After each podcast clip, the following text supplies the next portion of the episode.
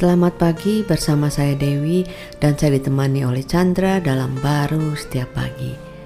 Wah kadang uh, kita sering dengar ya perkataan bahwa perhatikanlah bahasamu sebagai orang percaya ya seharusnya senantiasa berkait berbahasa dengan kata-kata bahasa iman gitu.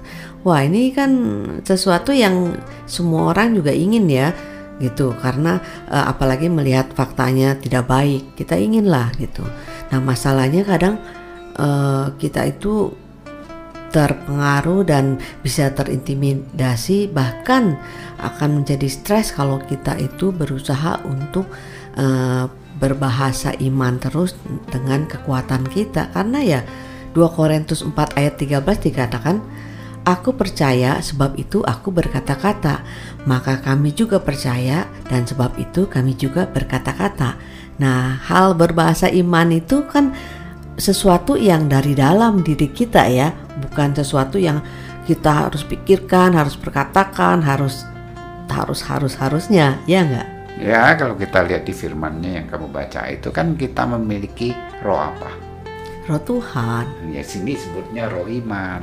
Amin. Ya sehingga kalau roh iman itu kehidupan iman ya, Betul. ya melalui Kristus Yesus. Hmm. Sebenarnya kehidupan kita itu bukan hidup percaya ya, hidup kita itu melihat kan tanpa hmm. Kristus kan. Yes. Nah, tapi karena kita melihat menerima Kristus, hidup kita itu walaupun tidak melihat secara mata uh, jasmani, jasmani kita, tapi ada yang tidak kelihatan namun kekal. Hmm. Nah, itulah hidup percaya kita kepada Dia yang setelah menebus kita sehingga kita bisa masuk kepada kehidupan yang baru ini hmm. melalui Kristus. Yes. Sehingga kita punya bahasa ya bahasa iman ya. Hmm. Kadang-kadang orang kan heran ya, kata sakit disuruhnya dibilang percaya sudah sembuh.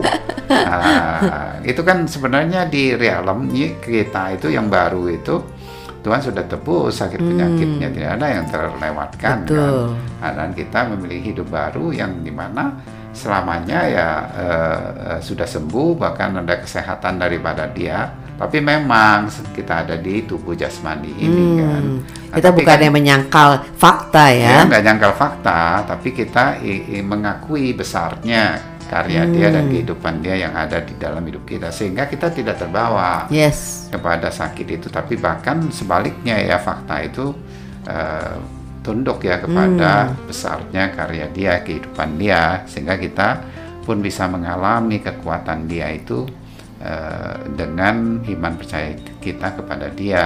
Wow, jadi sebenarnya memang hidup kita itu adalah hidup karena iman ya, bukan karena melihat fakta ya, sehingga perkataan kita pun yang keluar ya perkataan iman ya enggak? Iya, kalau kita hidup dengan sejauh fakta dengan kekuatan diri kita itu sebenarnya sudah sulit ya menjalani hmm, hidup karena betul. kesulitan jauh lebih besar yes. uh, daripada kemampuan diri kita.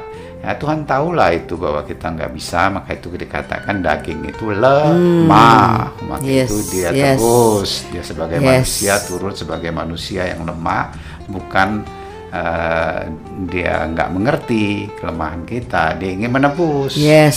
Sekalipun Amin. itu sangat sulit dan, dan uh, mengakhiri ya satu adanya kematian, gitu yes. gitu kan. Tapi dia tetap aja mau karena dia mengasihi kita sehingga kita bisa masuk dalam kehidupan yang baru, percaya kepada dia. Itulah yang kita katakan atas hmm. apa yang kita percayai yang Tuhan uh, bukakan melalui hubungan kita dengan Dia dari firman-firman Alkitab yang kita baca gitu wow. ya. Amin. Amin.